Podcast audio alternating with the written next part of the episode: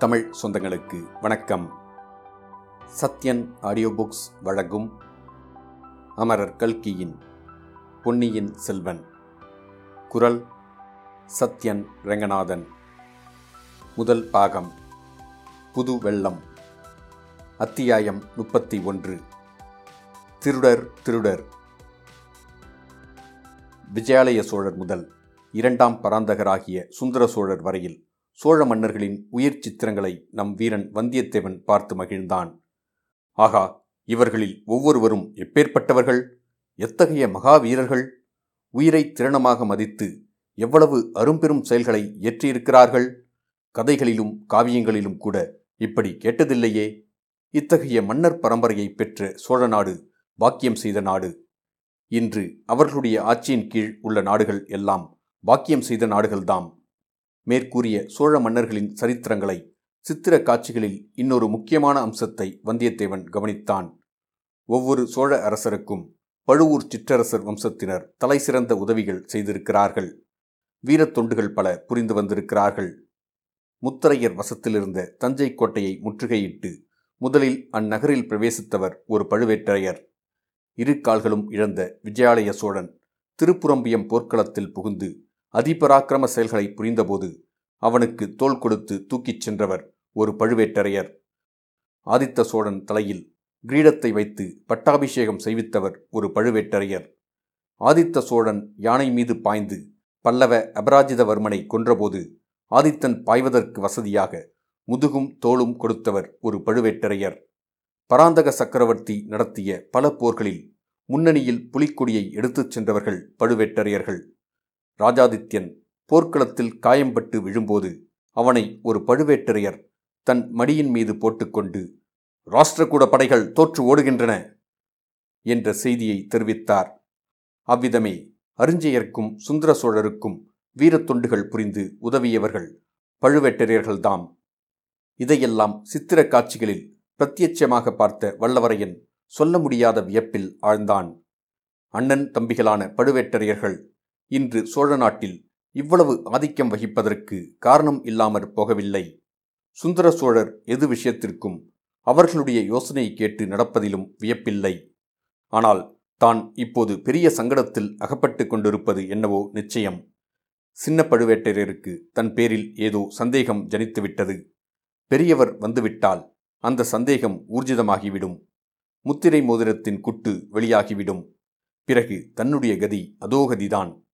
சின்ன பழுவேட்டரையரின் நிர்வாகத்தில் உள்ள தஞ்சாவூர் பாதாள சிறையை பற்றி வல்லவரையன் கேள்விப்பட்டிருந்தான்.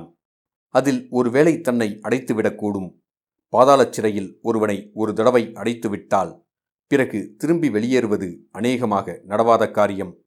அப்படி வெளியேறினாலும் எலும்பும் தோளுமாய் அறிவை அடியோடு இழந்து வெறும் பித்துக்குழியாகத்தான் வெளியேற முடியும்.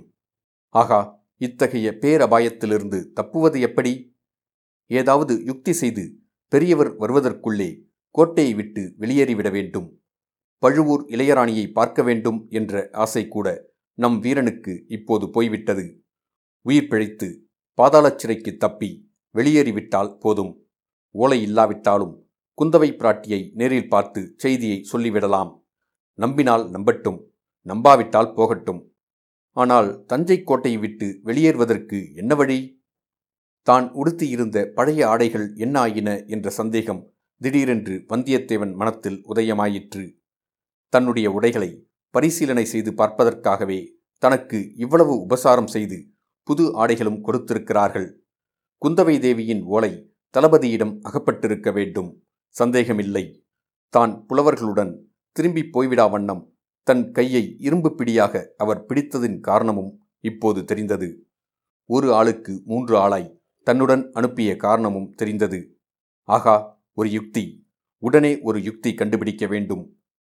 இதோ தோன்றிவிட்டது ஒரு யுக்தி. பார்க்க வேண்டியதுதான் ஒரு கை. வீரவேல், வெற்றிவேல். வந்தியத்தேவன் சித்திர மண்டபத்தின் பலகனி வழியாக வெளியே பார்த்தான். சின்ன பழுவேட்டரையர் பரிவாரங்கள் புடைசூழ குதிரை மேல் வந்து கொண்டிருந்தார். ஆகா, இதுதான் சமயம். இனி ஒரு கணமும் தாமதிக்கக்கூடாது. வாசற்படிக்கு பக்கத்தில் உட்கார்ந்து சொக்கட்டான் ஆடிய ஏவலாளர்கள் மூவரும் ஆட்டத்தை நிறுத்திவிட்டு எழுந்தார்கள். மாளிகை வாசலில் சின்ன பழுவேட்டரையர் வரும் சப்தம் அவர்களுடைய காதிலும் விழுந்தது. வந்தியத்தேவன் அவர்கள் அருகில் நெருங்கி, "அண்ணன்மார்களே, நான் தரித்திருந்த உடைகள் எங்கே?" என்று கேட்டான். "அந்த அழுக்கு துணிகள் இப்போது என்னத்துக்கு?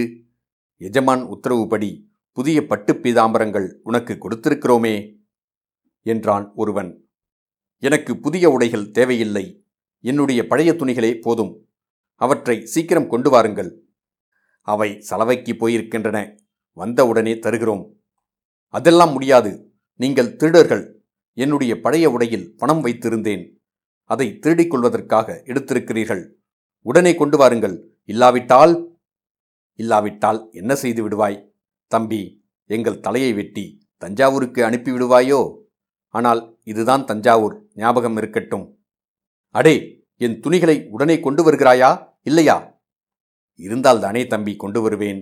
அந்த அழுக்கு துணிகளை வெட்டாற்று முதலைகளுக்கு போட்டுவிட்டோம். முதலை வயிற்றில் போனது திரும்பி வருமா? திருட்டு பயல்களா, என்னுடன் விளையாடுகிறீர்களா? இதோ உங்கள் எஜமானரிடம் சென்று சொல்கிறேன், பாருங்கள்" என்று வந்தியத்தேவன் வாசற்படியை தாண்டத் தொடங்கினான். மூவரில் ஒருவன் அவனை தடுப்பதற்காக நெருங்கினான். வந்தியத்தேவன் அவனுடைய மூக்கை நோக்கி பலமாக ஒரு குத்துவிட்டான். அவ்வளவுதான், அந்த ஆள் மல்லாந்து கீழே விழுந்தான். அவன் மூக்கிலிருந்து இரத்தம் சொட்டத் தொடங்கியது. இன்னொருவன் வந்தியத்தேவனுடன் மல்யுத்தம் செய்ய வருகிறவனைப் போல் இரண்டு கைகளையும் முன்னால் நீட்டிக்கொண்டு வந்தான். நீட்டிய கைகளை வந்தியத்தேவன் பற்றி கொண்டு தன் கால்களில் ஒன்றை எதிராளியின் கால்களின் மத்தியில் விட்டு ஒரு முறுக்கு முறுக்கினான். அவ்வளவுதான், அந்த மனிதன் "அம்மாடி" என்று அலறிக்கொண்டு கீழே உட்கார்ந்து விட்டான். இதற்குள் மூன்றாவது ஆளும் நெருங்கி வரவே வந்தியத்தேவன் தன் கால்களை எடுத்துக்கொண்டு ஒரு காலால் எதிரியின் முழங்கால் முட்டை பார்த்து ஒரு உதைவிட்டான். அவனும் அலறிக்கொண்டு கீழே விழுந்தான். மூன்று பேரும் சட்புட்டென்று எழுந்து மறுபடியும் வந்தியத்தேவனை தாக்குவதற்கு வளைத்து கொண்டு வந்தார்கள். வெகு ஜாக்கிரதையாகவே வந்தார்கள். இதற்குள் மாளிகை வாசலில் குதிரை வந்து நின்ற சத்தம் கேட்டது. வந்தியத்தேவன் தன் குரலின் சக்தியையெல்லாம் உபயோகித்து "திருடர்கள், திருடர்கள்" என்று சத்தமிட்டு கொண்டே அவர்கள் மீது பாய்ந்தான். மூன்று பேரும் அவனை பிடித்து நிறுத்த பார்த்தார்கள். மறுபடியும் "திருட்டு பயல்கள், திருட்டு பயல்கள்" என்று பெருங்குரலில் கூச்சலிட்டான் வந்தியத்தேவன். அச்சமயம் சின்ன பழுவேட்டரையர் "இங்கே என்ன ரகளை?" என்று கேட்டுக்கொண்டே உள்ளே வந்தார். இத்துடன் அத்தியாயம் 31 முடிவடைந்தது. மீண்டும் அத்தியாயம் 32 சந்திப்போம்.